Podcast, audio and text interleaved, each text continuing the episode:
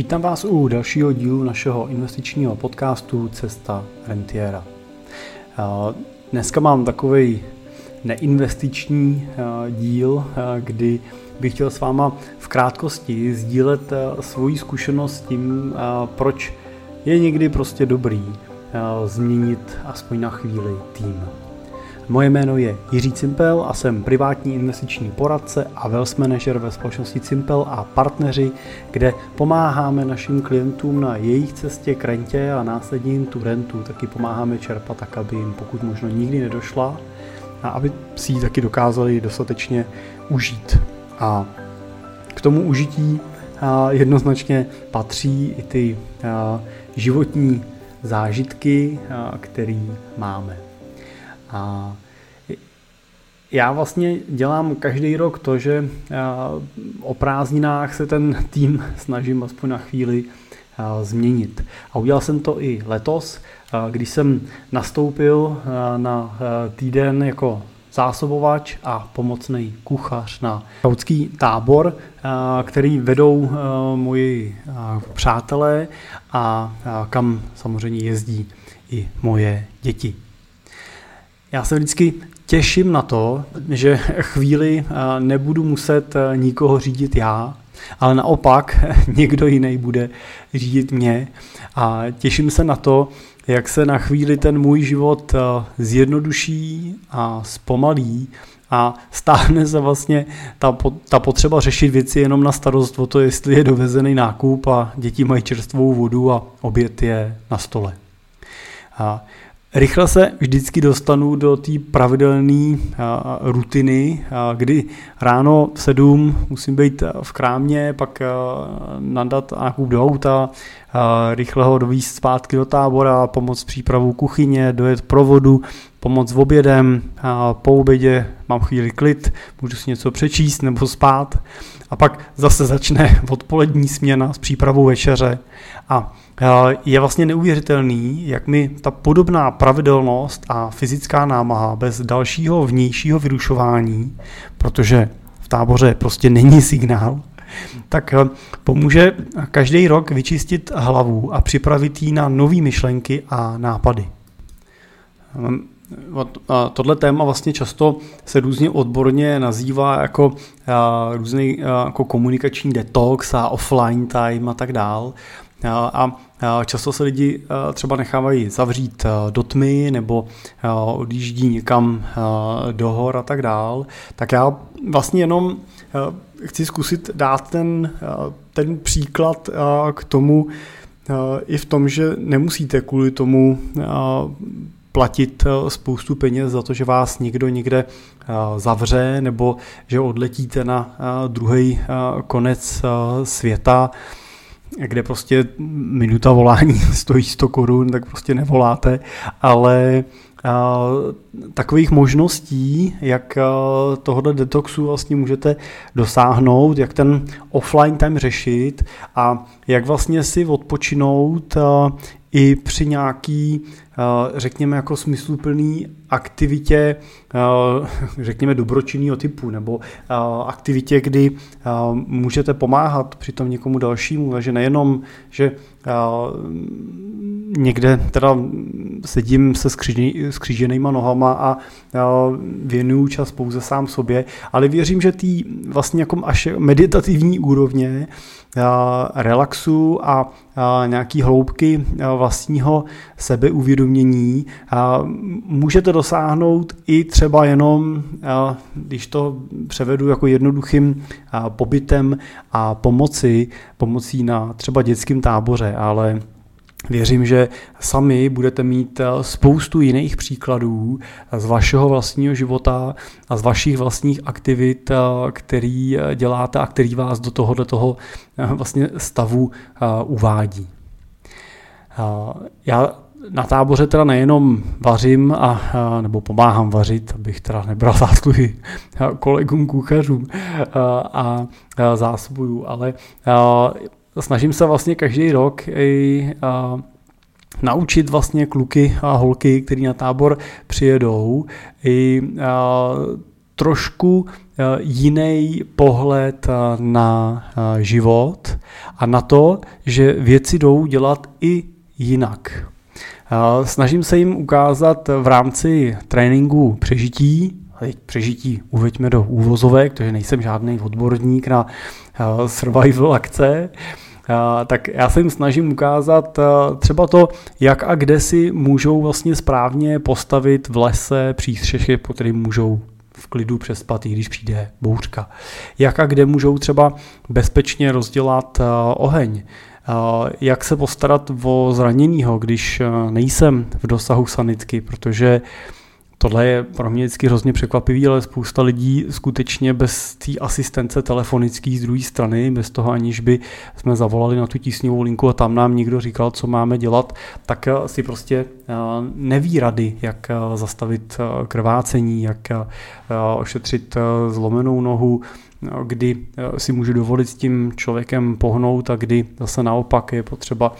udržet v nějaký poloze a dostat k němu nějakou pomoc. A nebo jak vlastně postupovat, když jsem někde v lese, ta sanitka se tam prostě dostat nemůže, není tam signál a toho člověka musíte transportovat někam, někam na místo, kde mu tu pomoc můžete přivolat. Učím třeba děti, to je hrozně moc e, zábavný, zajímavý, jak se vlastně v lese pohybovat tiše a bezpečně, protože to je něco, co hrozně teda odvykáme. Jo? Jsme zvyklí být hlučný a ten náš pohyb je takový nemotorný a přizpůsobený té naší betonové džungli, kterou, kterou máme. A, ale to, co ze zkušenosti musím říct, že děti vlastně nejvíc každý rok dostane, tak je to, když si zkusí udělat z nepitné vody pitnou, jednoduchým vlastně převařením a přitom si vlastně vyrobí vlastní čaj jenom z toho, co jim ten les v tu danou chvíli nabízí. Žádný cukr, žádný pitlíky, žádná chemie a přesto podle těch jejich reakcí je výsledek nakonec něco, co jim rozáří oči a něco, o čem pak ještě dlouho vypráví. Je to pro mě vždycky úžasný rituál, který mi pomáhá vracet se zpátky nohama na zem a připomínat mi, že umíme žít i bez většiny těch věciček, eh, kterými jsme se obklopili a které někdy mají tendenci spíš vlastnit nás, než aby jsme my vlastnili je. Potřebujeme mít k životu krásný auto, pohodlný barák, bazén, potřebujeme několikrát ročně vyjet na dovolenou. Zvykli jsme si, že mobil má signál všude a že svoje blízký máme díky němu vždycky na dosah. Ne, nebojte se, nejsem žádný asketa a nebudu tu kázat o tom, jak je majitek škodlivý. To samozřejmě není a neplatí je jenom důležitý si připomínat, že ten náš život a to naše štěstí a naše spokojenost nesmí být na tom našem majetku závislá.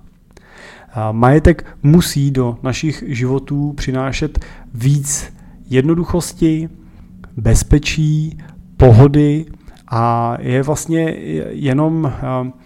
velmi tenká hranice k tomu, aby se z vlastnění stala noční můra plná strachu o to, že náš majetek, že nás o ten náš majetek někdo připraví a nebo že jsme se stali zaměstnanci vlastního majetku, o který se pak musíme eh, denně starat. Myslím si, že eh, každý z vás, kdo eh, jste si pořídili na zahradu třeba bazén,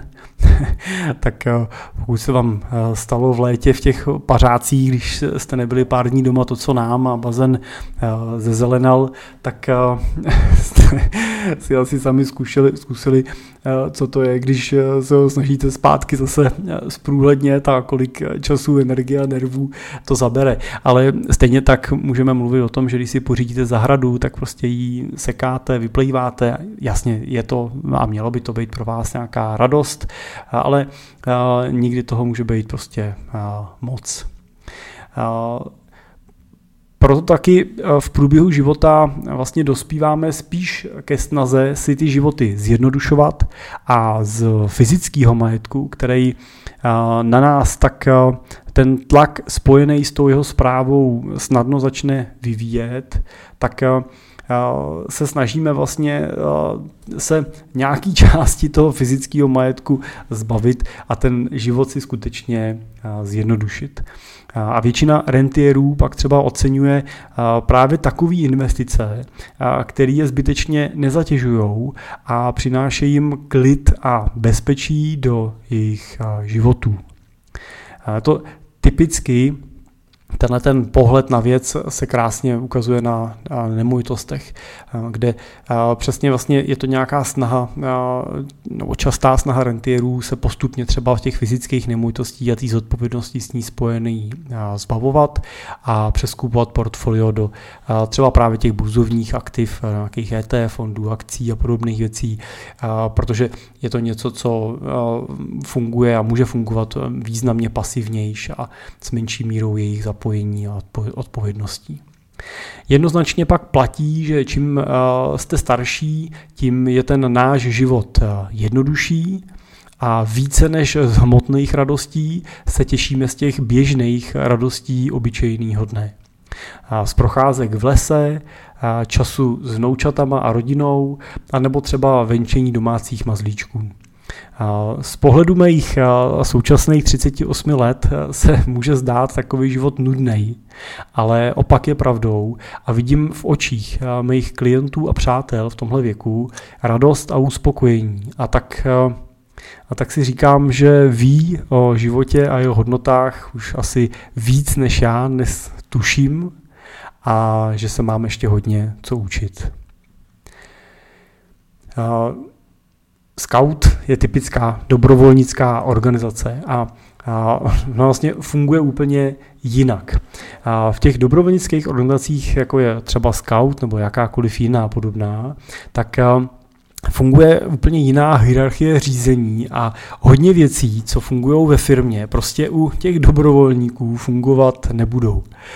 Nemůžete lidem prostě jen tak něco přikázat, protože oni potřebují, aby jim to dávalo smysl. A mnohem víc musíte diskutovat a vést na úrovni společného souhlasu. A i rozhodování je taky vlastně většinou mnohem pomalejší, ale kolektivní a zase o něco pevnější. Eh, já hrozně rád eh, jezdím právě na eh, tyhle akce, protože je to pro mě samotného z manažerského pohledu úplně jiný svět a učí mě několik věcí a jednou z nich, kterou jsem se naučil díky právě možnosti se účastnit podobných akcí, tak je to, že, to, že prostě to není vždycky tak,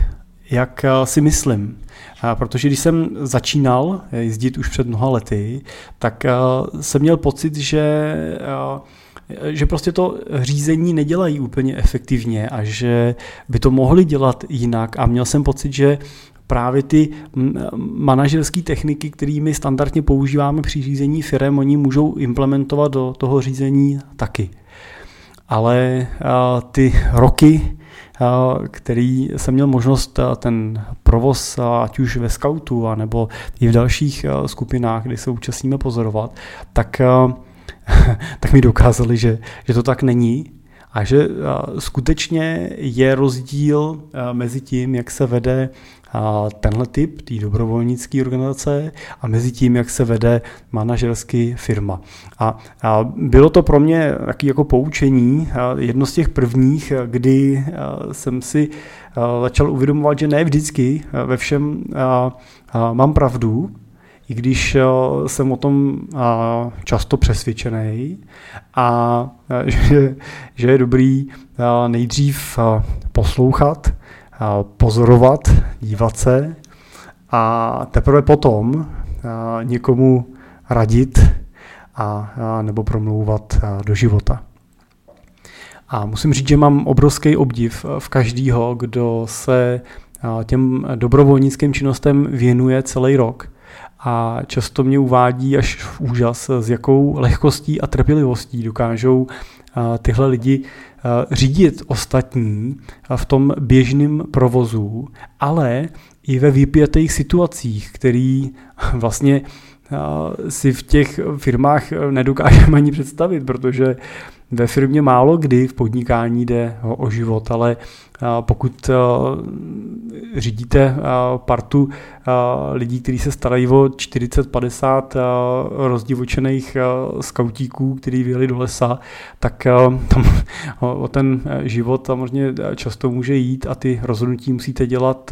rychle a hlavně je musíte dělat bezchybně, protože v tomhle případě druhou šanci na to, abyste to rozhodnutí udělali ještě jednou, už prostě nedostanete. Můj obdiv mají ale i za to, že berou ten svůj osobní čas a čas ze svých dovolených a věnují se nezjištně někomu jinému. A není to teda vždycky snadný, letos jsme absolvovali vaření v otevřené kuchyni při venkovní teplotě 37 stupňů a a skutečně to na nás bylo, bylo vidět. Dám schválně do odkazu podcastu odkaz na textový přepis, kde můžete vidět fotku, jak jsme, jak jsme vypadali po dopolední vařící směně. A tak díky všem vám, kdo pomáháte, protože jste skvělí. Vím, že to neděláte proto, abyste slyšeli tyhle slova, ale o to větší obdiv a úctu u mě všichni máte. Díky, že jste poslouchali i tenhle neinvestiční a nemajetkový díl. Doufám, že jsem vás neunudil a pokud jo, tak se omlouvám a, a příště už zase budeme v investičních tématech. Každopádně díky za to, že i mě dáváte možnost sdílet i tyhle moje myšlenky díky tomu, že náš podcast posloucháte. Takže díky a, příště zase brzo naslyšenou.